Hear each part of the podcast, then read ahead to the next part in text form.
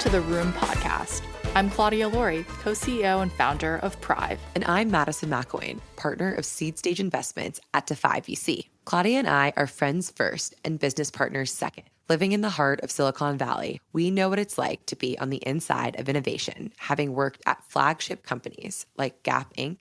and Uber. Now, in our roles as a founder and a funder, we're changing the face of technology through our mission to bring more people into the room where it happens. With past guests such as Shishir Mehrotra of Coda, Michelle Zatlyn of Cloudflare, and Grammy Award winning Ciara, our past guests' companies are currently valued at over $73 billion.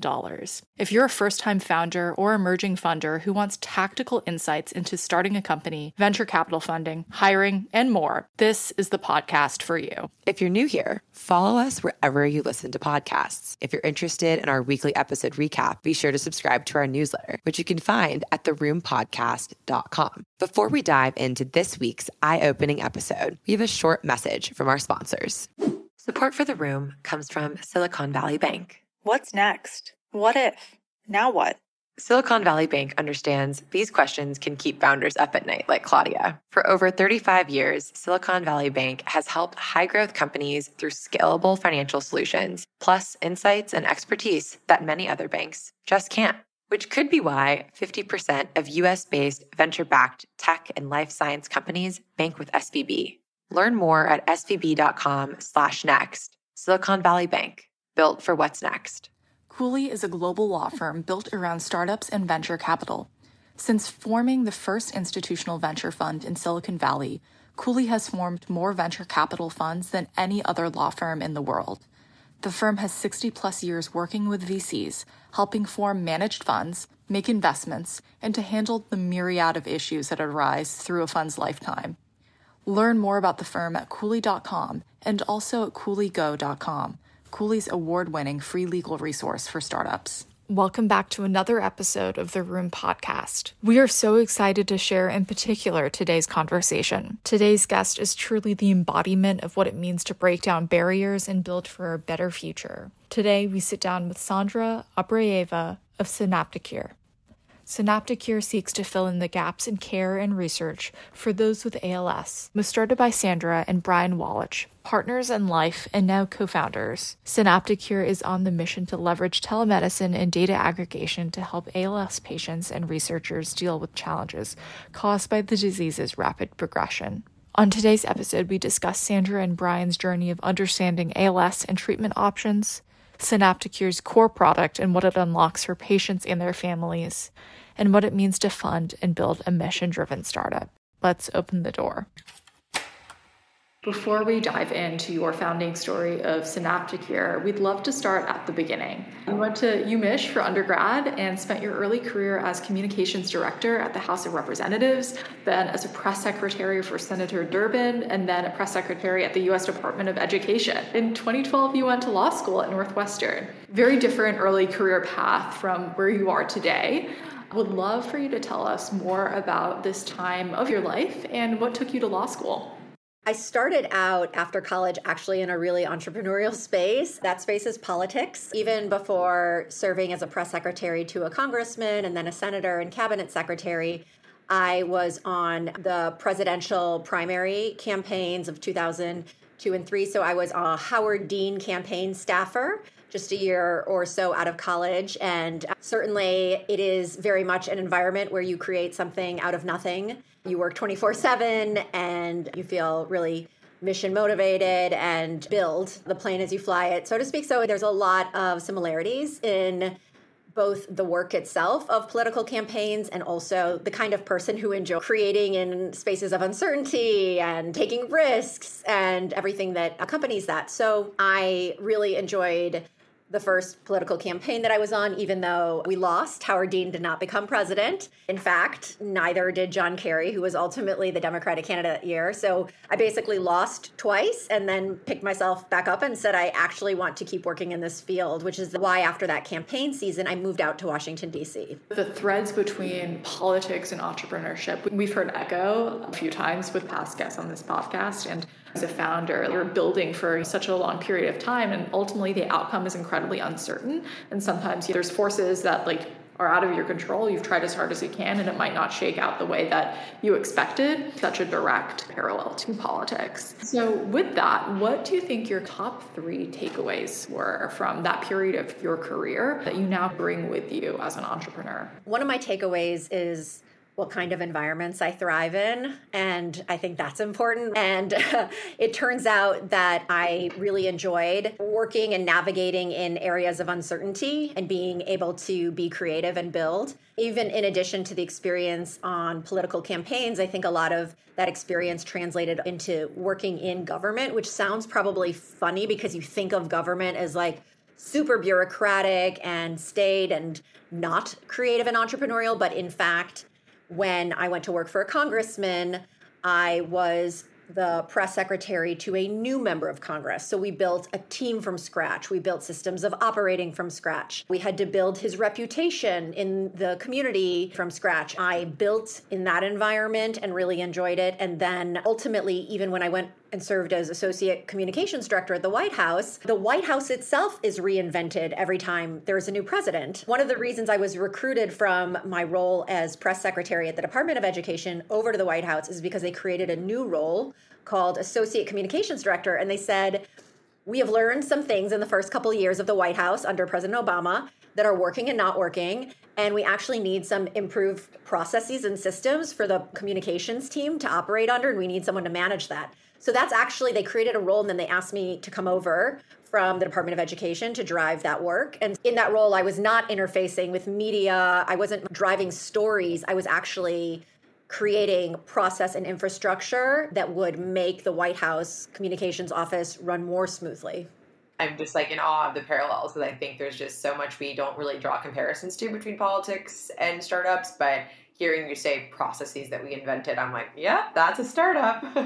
Especially as you're scaling a startup, it's like, how do you create systems and repeatable processes in place after you've built something from nothing? And how do you continue to iterate on things that might have worked well six months ago but are outdated? And in many ways, that's the equivalent to the Obama administration. And what worked really well day one is something that's completely different after year two. So, yeah, it's like just as you scale a startup, you scale a White House. And as the team grows and the work grows and the body of work over time builds, you need to become more sophisticated and more thoughtful in the way you communicate and operate internally.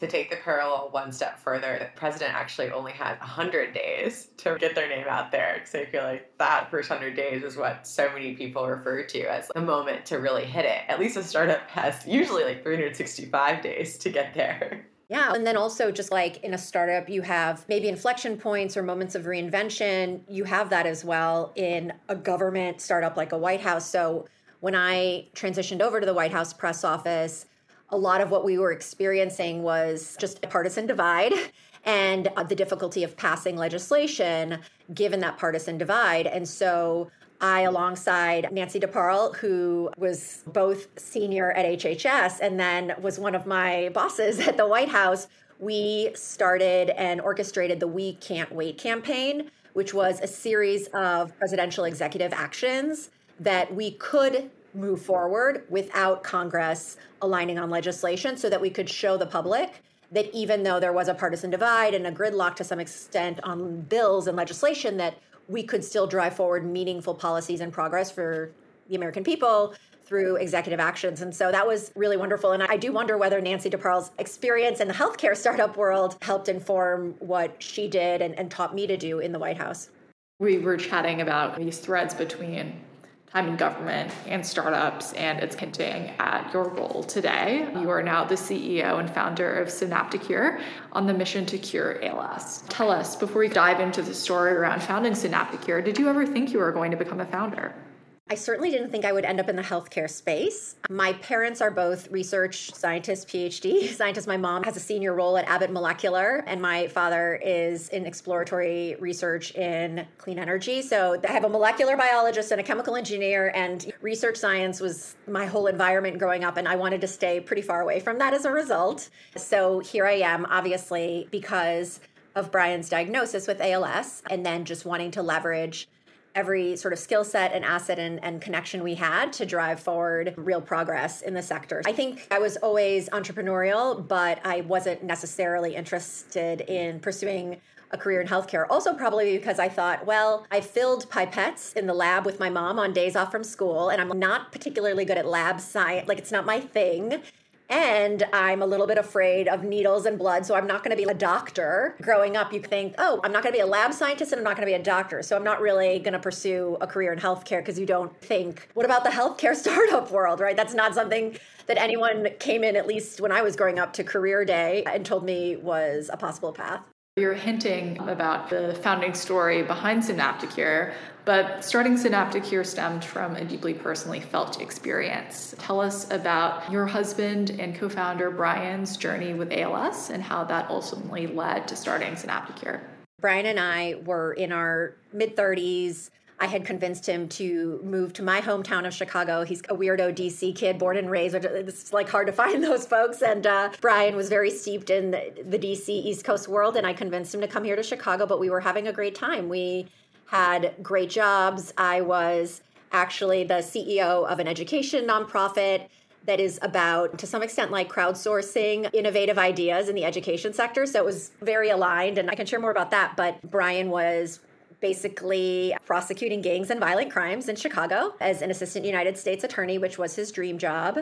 And we had a two year old, and then we came home from the hospital with our second daughter. And that was the day that Brian was told that he very likely had ALS. And at that moment, the doctor communicated to him that he could have as short as six months left to live. We're just like, no family history. Brian's left hand was experiencing some weakness, some cramping, and it would, it never occurred to us that symptoms and seemingly benign as this would result in essentially a death sentence for a couple of 37 year olds. It was just unthinkable. So we obviously had a lot of time of processing grief and shock. And for some time, we just flew around the country trying to confirm and clarify the diagnosis because it's not a straightforward illness to diagnose.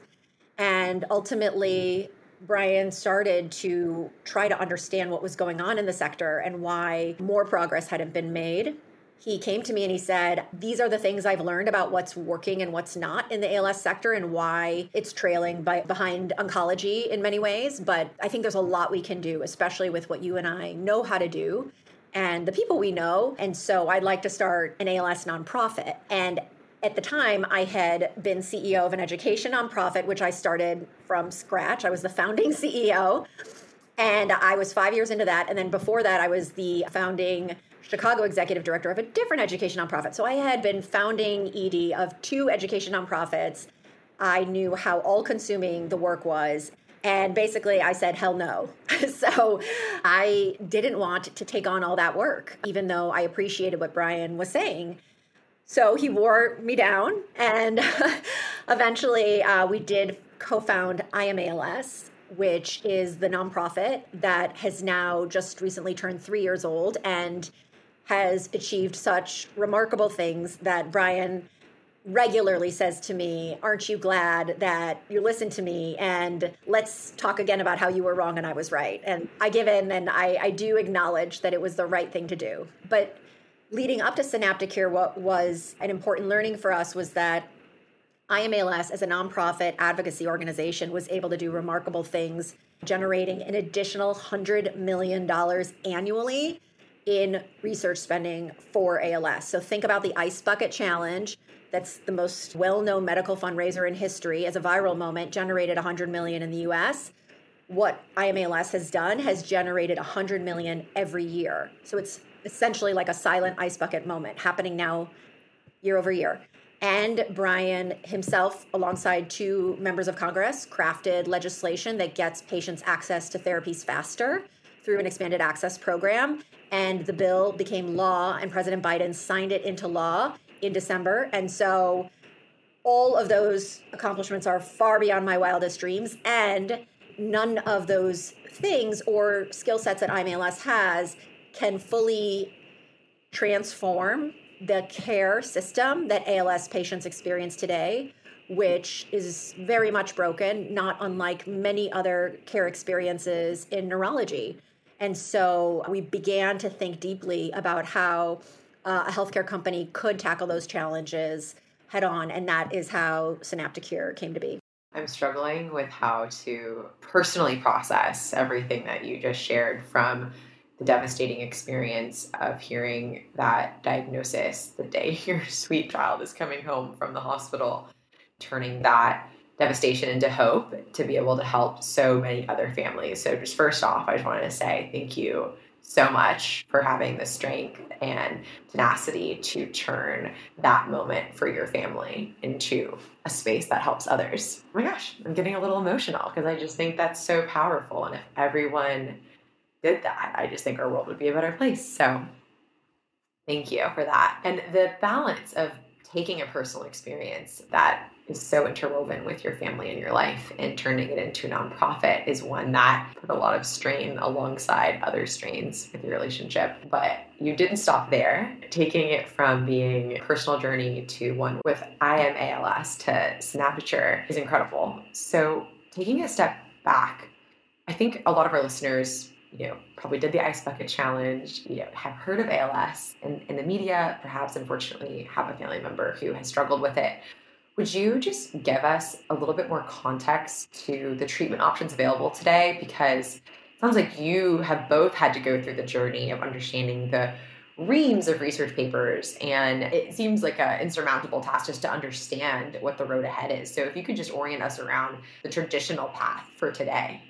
When Brian and I were diagnosed, we saw the best doctors. We had the privilege of being introduced to those physicians and getting appointments quickly. And even with all that privilege, we were essentially told, I'm sorry, but I can't help you. You should just travel, eat whatever you want, and prepare to die. That was what we heard, and that's what most ALS families hear.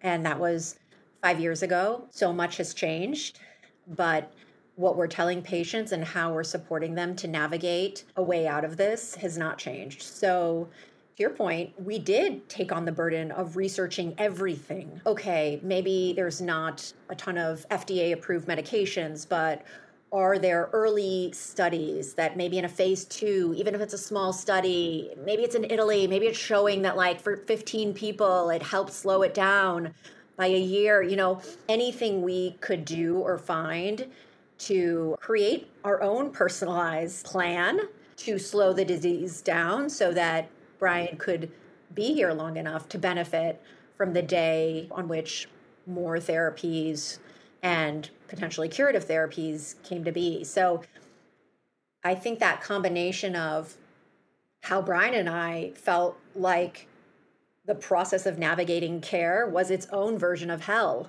on top of being given a death sentence really motivated us to launch Synapticure. And so with Synaptic Synapticure, we're really working to bring, first of all, that sense of hope to patients that is grounded in the huge advances that the bench science has made that isn't yet translating into your typical clinical experience. To be really concrete about it, the number of genetic variants that are now associated with ALS has grown from maybe five, ten years ago to over 50. And there are another 100 genetic variants that are being studied now to really hone in on whether they have a relationship to ALS. And so, why is that important? It's really critical because some of the most promising therapies for ALS that are under development today are the ones that target specific genetic subtypes or genetic variants of ALS. The more we can understand about each patient's genetic makeup and simultaneously support biopharma to create targeted therapies, the faster we're going to make progress for this disease that is so heterogeneous. Brian and I want to accelerate the rate at which all advances are accessible to patients so that it doesn't require a family like ours where you have two research scientists for parents who understand how to interpret data and clinical trials. And my parents flew around the world to every international ALS symposium. I mean, who has that, right? That's unattainable. So, how do we democratize care and bring that level of sophistication and accessibility of, of care and options to every ALS patient. So much goodness. I don't even know where to go next. I think from an investment standpoint, we talk a lot about founder market fit. And just as you're talking, I just hear so much resonance with this unique situation you were put in and from a family perspective. But then the blessing of access that you had with your parents to open some of these doors that others would not have been able to open in your situation. And you're really changing the status quo through what you're building now with Synapticure. In that vein, other kind of healthcare status quos have been changing at a increasingly rapid pace, particularly with the mRNA vaccine. COVID has brought the concept of proteins and how you can understand your proteins versus your standard DNA from a genetic perspective to the forefront of a lot of conversations. I was a history major, so I'm not super sophisticated on this topic, but curious about just in the ALS world how the work going into protein mapping is impacting you. It's critical. In fact, there are certain antisense oligonucleotides that are not only being leveraged to address genetic variant subtypes of ALS, but also to address mislocalization of TDP43 and, and protein pathway issues. The field is getting really sophisticated quickly about all the ways in which we can use ASOs and AAVs and think about this in a far more strategic way than we have in the past, where it was like all small molecule drugs and every trial was a generic blanket assessment of this should work for every ALS patient. But now we really see ALS for what it is, which is many different subtypes of a similar disease, but ones that need to be potentially treated differently. There's probably no one therapy that's going to work alone to stop someone's ALS or even reverse it. And this, the sophistication of our understanding of what it will take and how to go about it has improved so much over the last several years. That's incredibly exciting to hear. And the Silicon Valley ecosystem is noticing. You've raised over $6 million to chip away at this mission of unlocking better access and forefront care for all from partners like Google Ventures and other Silicon Valley icons like Ron Conway. Who was the first person to say yes to you? I don't know if you guys probably recall some version of your own seed fundraising experiences. Like it was a little bit of blur, and then I think I like blacked out like all the details. I was like, oh, I don't want to do that again. No, we were really fortunate to do it quickly, but I don't know that I can, with fidelity, recall it. I don't want to mistake who was first, but I think one thing that was important to Brian and I was we actually approached it a little bit more like a syndicate and had a lot of different, really smart people at the table because we wanted folks who knew everything about precision medicine and oncology and how to aggregate data sets to then partner potentially with biopharma to help vastly accelerate the rate at which they can develop targeted therapies. We wanted people who were expert in telemed and helping to assess value based care and health systems. We wanted ALS expertise in addition to our own. And so for us, it was important and exciting that we were able to diversify the investor group and bring in folks from Google Ventures and Lifeforce and Martin Ventures and just individuals and, and entities that had all those different skill sets and areas of expertise because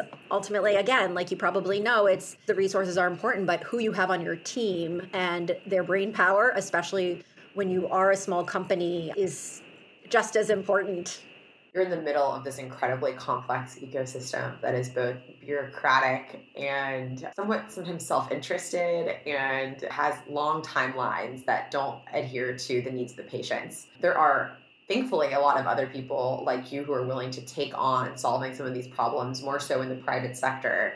But it is a challenging one. What would be advice that you would give to a founder who similarly is looking to build a mission driven first startup? First, I want to speak to the complexity of it. One thing that has helped me that Brian does so well for me as co founders is he always reminds me that we should expect people to resist who are a part of the entrenched way of doing things because it seems, you know, obvious, but it would exist if people weren't entrenched in the old way of doing things.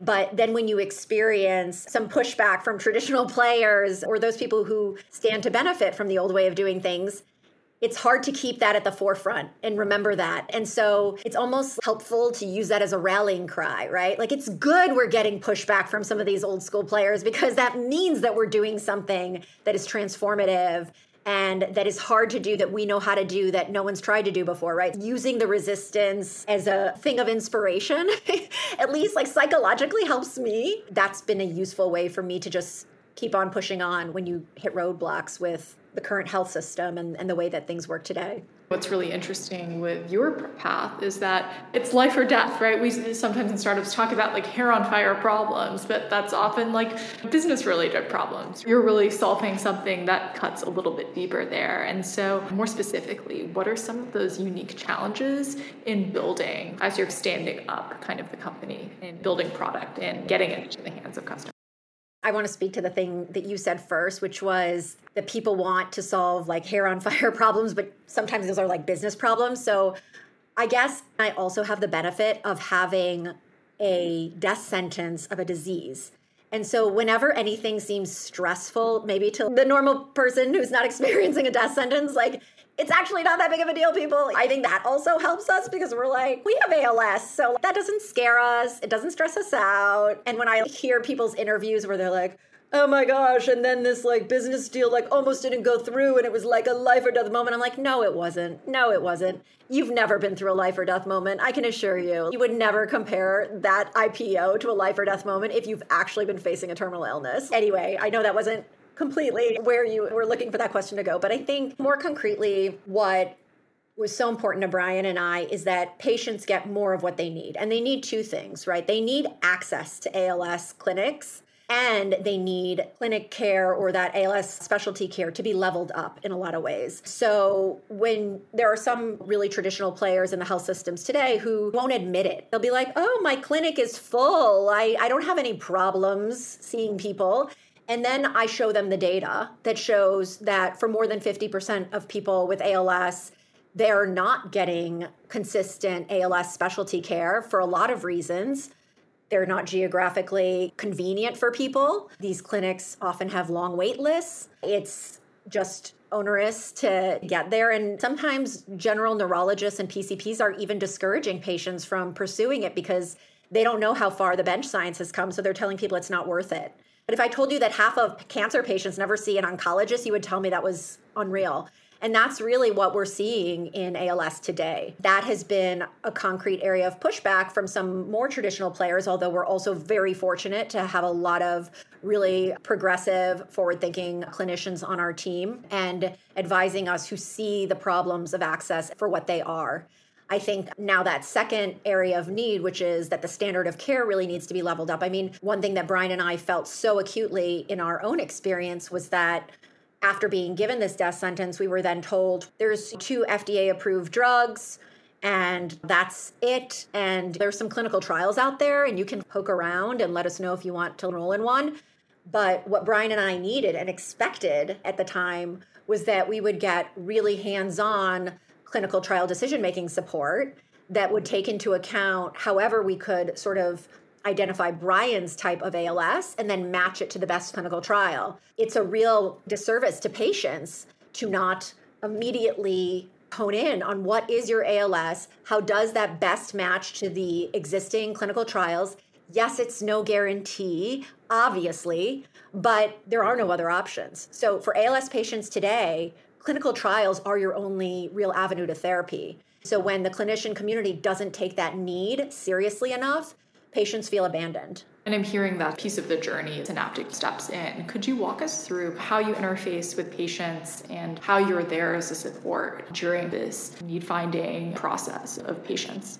For every patient, we offer a care coordination experience, and that is an inclusive experience. You've got continuity of care support. We relieve the administrative burden on patients. We help them organize via our product their medical records, make sure that they understand what the next steps are in their journey, and then offer them the most comprehensive genetic testing opportunities, genetic counseling. These are two things that are not being done universally that Synapticure patients do as part of the routine process. And then, if they aren't seeing an ALS specialist, we have been linking arms with the top ALS clinics and getting people in. So you don't have to know somebody or have a connection. You just have to be a Synapticure patient, and then you're going to get an appointment at one of these top ALS clinics. Now, what we are beginning to layer in at this moment in time is in addition to all these care coordination supports, we are bringing in our own teleneurologists. So we have a covered entity, CareND. We're going to have our own physician group building out. So, what's really exciting about that is that in addition to being able to bring into your care team some of these ALS clinic brick and mortar specialists, we're going to be able to give patients more of what they need, which is more time in telemed appointments with physicians. Today, you get to really see those ALS specialists once every three or four months. when you've been given like two to five years to live, you typically want to see someone more regularly. You're not like, oh, that's cool. I'll check in six months if I'm alive. That's the way, as ridiculous as it sounds, that the current system is set up. So that is now our real focus is building out on top of the care coordination supports and offerings and services, the teleneurology. The past year in COVID, I'm sure teleneurology, telemedicine more broadly has been adopted significantly. So, could you tell us how the world COVID has really accelerated this part of your roadmap? Patients and clinicians alike are more open to telemedicine, obviously, than they were in the past. But I will say, ALS patients are number one, if not tied for first place, with any patient who would actually need telemedicine because the disease itself completely disables you limb by limb. You first lose the ability, depending on your progression, like to walk, then to move your arms, then to move your hands, then to move your fingers, then to speak. I mean, it literally destroys you limb by limb, month in, over month out. So, how in the world are people who are facing that kind of deterioration physically supposed to be getting in a car or an airplane and going to appointments? And I hear all the time that patients are just skipping their ALS clinic days because they basically have been told there's no hope. They're so disabled that what's the motivation to even physically make it to an appointment? So they're just completely skipping visits at all. So the ALS community desperately needs this to be a primary avenue for care for so many reasons, paramount among them, what they face physically. It's incredible to see that from those firsthand experiences of deeply understanding the need that you're able to build a business and support for those specific needs. It's not force fitting a solution onto a problem where you don't understand exactly what it's like to go through that day to day. I say to Brian, unless we had to do this, there's no way I want to do this. It almost feels like it would be inappropriate for us to not leverage everything we know. The fact that we're still alive and functioning pretty well five years in, the network we have, the assets we have in our corner, if we walk away from the problem knowing as much as we do, it's a huge disservice to the work. And so that is how we are motivated. I don't want to wait another 50 years for another patient to come along like us who has those assets and just hopefully they decide to take the reins. I'd love to dive a little bit deeper into your journey with Brian more specifically. Not only are you partners in life, but you're also partners on this company building journey and seeking of truth and progress. I'm personally also co founders with my partner, and I think a lot of folks want advice around what it's like to work with their significant other, but also in a business capacity. So would love to get your your insights on what that journey has been like and what advice you'd give for other founders who are looking to start something with their significant other.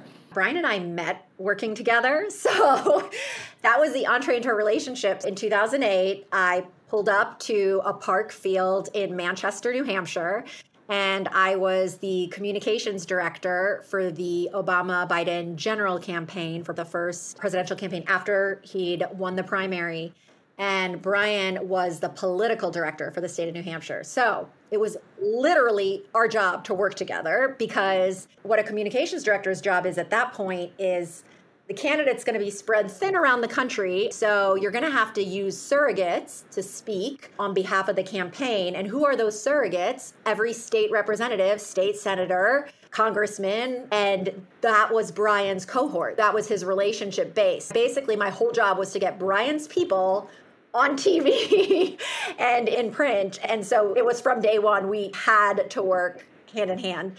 And then when we went over to the White House, people would joke that we'd be on a date when we would take a walk through the hallways of the EOB together. Like, as a sounding board, we then worked in different departments. He was a White House lawyer, I was a White House comms person. So we worked less closely together at that point. But I don't know, I think it's really hard to work with your significant other. And I think Brian and I are probably a, a little bit different because we met in that way. Our whole kind of history is embedded in working together. Maybe that's like why we fell in love because we're like, oh, you're like smart and capable. I respect that and that's attractive to me. And of course, knowing what your strengths are and what your partner's strengths and weaknesses are is key too. Totally. No, it's similar. Like my co-founder and partner, we started working together at Uber and then found ourselves on this journey. I just am loving the stories here. It's so fun, and I don't work with my my partner, but I uh, I don't know if we would actually we work well together, but we didn't meet working together. So there you go. Maybe that's the thesis here. If you meet working together, you can work together for longer term. Possibly. I don't know. I say this on behalf of both Claudia and myself. We're so glad to hear that Brian is still healthy relative to that diagnosis five years ago. And it's given you this path and this mission to serve so many more ALS patients and families. We're incredibly excited that you have a long road ahead of you both and with this company. Would you mind sharing a little bit more about what's next for Synapticure? It was really exciting to have our big public launch moment where we went from the group of pilot patients we were working with to basically opening enrollment nationwide and the New York Times story in the front page of the business section certainly made that an especially powerful and exciting moment. But then, you know, once we had launched and have been able to enroll patients at a very fast clip, I think Brian and I are just really now heads down building the business, bringing on and building out that teleneurology team that I mentioned to build out the services to layer on top of that care coordination team. So for us, it's really now about iterating on the care experience over and over again and, and just really feeling great about that over the next several months. And obviously, there's always room for improvement, but it's the part of the job, obviously, that we love the most because it's why we got into this. So, this is a fun time for us to just be super heads down building. And if any of our listeners are unfortunately finding themselves in a situation where someone they love is dealing with ALS, can they go to your website and get more information today? Is that accessible to the public right now? Yes, absolutely. So you just Google Synapticure, go to our website you set up an appointment with our care coordinator. They explain everything that we offer and what's to come in terms of layering on additional services and supports in the months ahead. It's completely available and accessible nationwide. We'll be sure to link that here for those who are listening in. We'd love to know what's next for you. Oh my gosh, I don't have any hobbies. So I don't know how to answer a question about my personal life. I was like, uh, I don't know. Let's look at the product roadmap this week. I don't know. It's real dorky. We have a four and a six year old. They're very rambunctious and very fun. Brian actually has shared, I joke, he has a online diary, which is his Twitter account, which I think like 115,000 followers, and I, I give him a hard time, and I am impressed. But yeah, Brian shares a lot about our family life and what it's like to have young kids while navigating this illness. But summer's around the corner, and we're just like looking forward to getting outside. Obviously, ALS being a super high risk disease for COVID and whatnot. We've been pretty tightly on lockdown even this year. And so just very excited to have the Chicago weather warm up and get out and go to soccer games and just enjoy all that with the fam. We're excited about hopefully some more good outdoor time. Maybe like an American Girl doll brunch. That was like my. I mean, I don't know. The one time I visited Chicago when I was a kid, like that was the thing. that was probably one of the last places we took the girls before the lockdown. So you are spot on, spot on yeah. glad things haven't changed too much since I was Not at all. an American Girl doll fan. it's 100% the case today. Yeah, and they talk about their American Girl dolls all the time. Sandra, this has been such a treat for us and incredibly moving stories. We are so excited to be able to get the word out about Synapticure and share your journey. Thank you so much. Thank you. Thanks for listening to this episode of the Room Podcast. We hope you enjoyed today's conversation.